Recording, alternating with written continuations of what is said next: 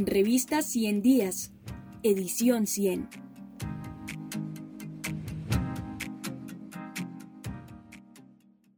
Reconfiguración del conflicto en la Macarena Meta. José Darío Rodríguez Cuadros.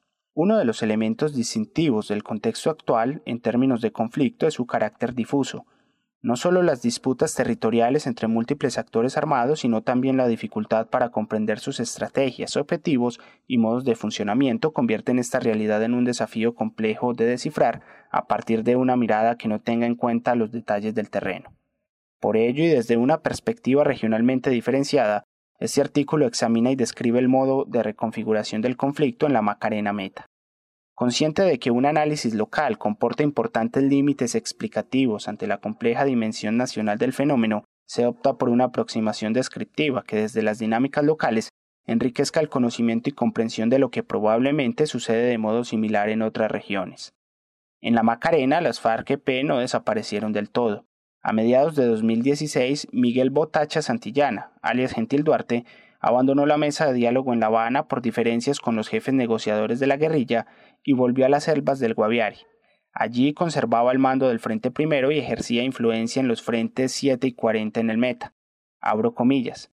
Al marginarse del proceso después de haber sido negociador en La Habana, Gentil traicionó la misión que le encomendó el secretariado para mantener la cohesión del Frente Primero, que meses atrás se había declarado en disidencia. Cierro comillas. Desde entonces, San José del Guaviare es epicentro de las disidencias que se extienden hacia el Meta y Caquetá. Al haberse separado del proceso de paz, no entregaron armas ni desmovilizaron combatientes. Una porción de guerrilleros de los frentes 7 y 40, que no estaba bajo el mando de Gentil Duarte, sí se acogió al acuerdo y se ubicó en el espacio territorial de capacitación y reincorporación ETCR Urida Rondón, en la vereda Playa Rica, La Y, del municipio La Macarena. A mediados de 2017, con el ETCR en marcha, se creía que mientras la guerrilla cumplía con el acuerdo de paz en la Macarena, en el municipio vecino de San José del Guaviare, las FAREP al mando de Gentil Duarte seguían activas. Hoy, la realidad ha mostrado que la fuerza expansiva de la disidencia resultó ser mayor que las intenciones de volver a la vida civil y acabar definitivamente con la confrontación armada. Por una parte, los esfuerzos de reinserción de los excombatientes no dieron el resultado esperado, y por otra, la disidencia se ha fortalecido progresivamente durante la emergencia sanitaria nacional entre marzo y octubre de 2020. Un viejo conflicto y un control permeable del territorio. Para explicar este planteamiento es preciso examinar los siguientes aspectos. Primero, la comprensión de este fenómeno como una prolongación en su forma del conflicto existente. Y segundo, el fortalecimiento de un control permeable. La prolongación del viejo conflicto. La violencia armada de hoy en la Macarena no se percibe como un conflicto nuevo, sino como una prolongación, en su forma, del conflicto existente.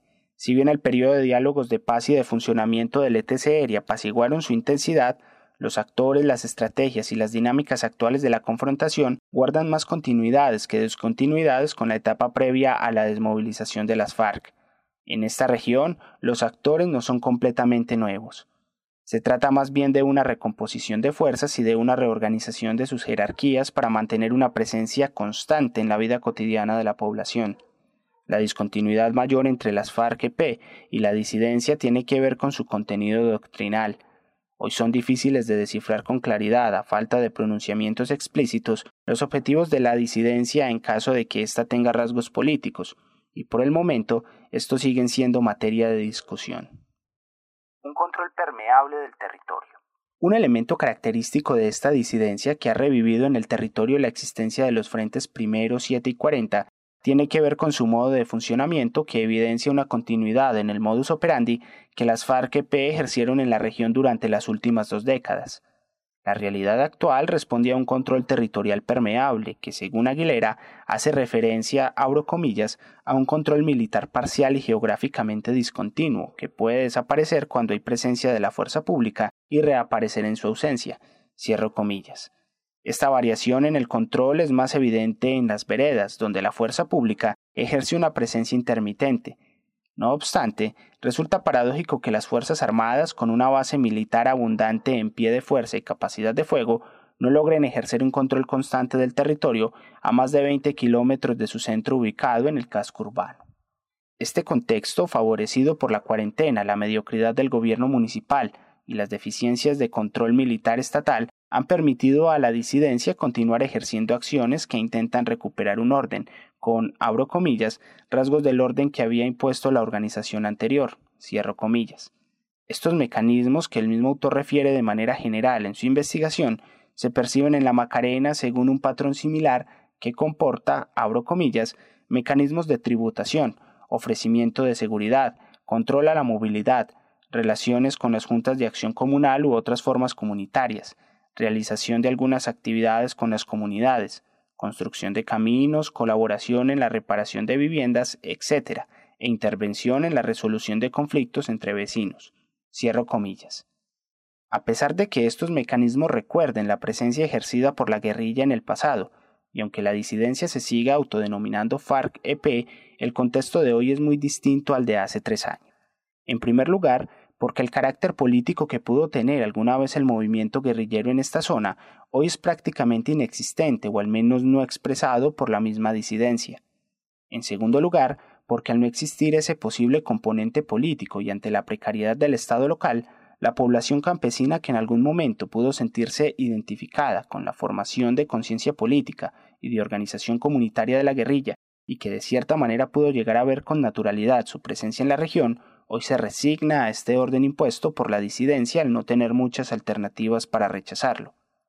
En muchos casos, esta inconformidad solo se expresa en privado y con sentimientos de impotencia. Tercero, y como consecuencia de lo anterior, porque en tales condiciones la disidencia no se diferencia mucho de cualquier otro grupo armado organizado cuyo móvil principal sea el enriquecimiento ilícito. Este conflicto en la Macarena es en consecuencia similar en su forma al viejo conflicto, pero disímil en su contenido frente a lo que fueron y defendieron las antiguas FARC-EP. Distribución territorial aproximada. A manera ilustrativa del contexto, se propone una descripción aproximada de la actual distribución territorial de la disidencia a partir de la experiencia como habitante de la Macarena entre 2019 y 2020. Se parte del supuesto de que la presencia de los actores armados se enmarca hoy en una continuidad respecto de la existente durante 2000-2017. Este supuesto se justifica de dos maneras. Primero porque resulta lógico que el grueso de guerrilleros al mando de Gentil Duarte, que no se desmovilizaron, hayan conservado sus posiciones luego de un breve repliegue.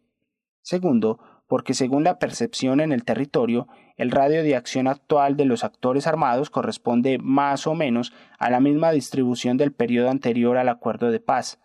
John Jairo Rincón en La Gente de la Macarena sostiene que antes de 2017, abro comillas, se podían identificar varias zonas, Guayabero arriba, Guayabero abajo, Losada y Sabanas. En cada una de ellas ejercía jurisdicción un frente guerrillero, Guayabero arriba, el frente 40, Guayabero abajo, el frente 7, en el Losada la columna móvil Teófilo Forero, y en las Sabanas la jurisdicción es compartida al parecer por el frente 7 y la compañía móvil Teófilo Forero, cierro comillas. La Macarena se distribuye sociogeográficamente en cinco zonas, en la zona nororiental, a lo largo del río Guayabero, se halla uno de los núcleos de operación tradicionales de las FARC-EP y hoy de la disidencia. En junio de 2019 se registraron combates entre esta disidencia y el Ejército Nacional. Según versiones oficiales, un líder guerrillero fue abatido en la vereda Alto Yarumales. Se trataba de alias el Negro Edward, abro comillas, considerado por las autoridades el zar de la extorsión y el reclutamiento forzado en los departamentos de Meta y Guaviare, cierro comillas. La disidencia, al verse golpeada, obligó a los habitantes de esa zona a hacer una protesta en la vereda La Catalina para sacar del territorio a los soldados, esgrimiendo el argumento de que el asesinato no era guerrillero sino un campesino inocente. Esta movilización tuvo su efecto. Desde entonces no hay presencia permanente del ejército en este sector del municipio. A mediados del 2020 el ejército movilizó tropas hacia la frontera entre la Macarena y Vistahermosa con el fin, según su versión, de erradicar cultivos de coca y recuperar espacios de parques nacionales invadidos para este fin. En la versión de los campesinos se trató de una acción del ejército para erradicar por la fuerza los cultivos de coca que en efecto algunos reconocen tener, pero ante lo cual el Estado no ofrece ninguna alternativa económica favorable. Es de conocimiento público en la región que el grueso de estas movilizaciones es convocado por la disidencia, generalmente obligando a campesinos de otras veredas a sumarse, logrando reunir así cerca de 2.500 personas en el punto de protesta. Las veredas que no envían gente asumen una multa que deben pagar a la disidencia. Cabe anotar, sin embargo, que la mayoría de la gente allí movilizada desde otras veredas no cultiva coca.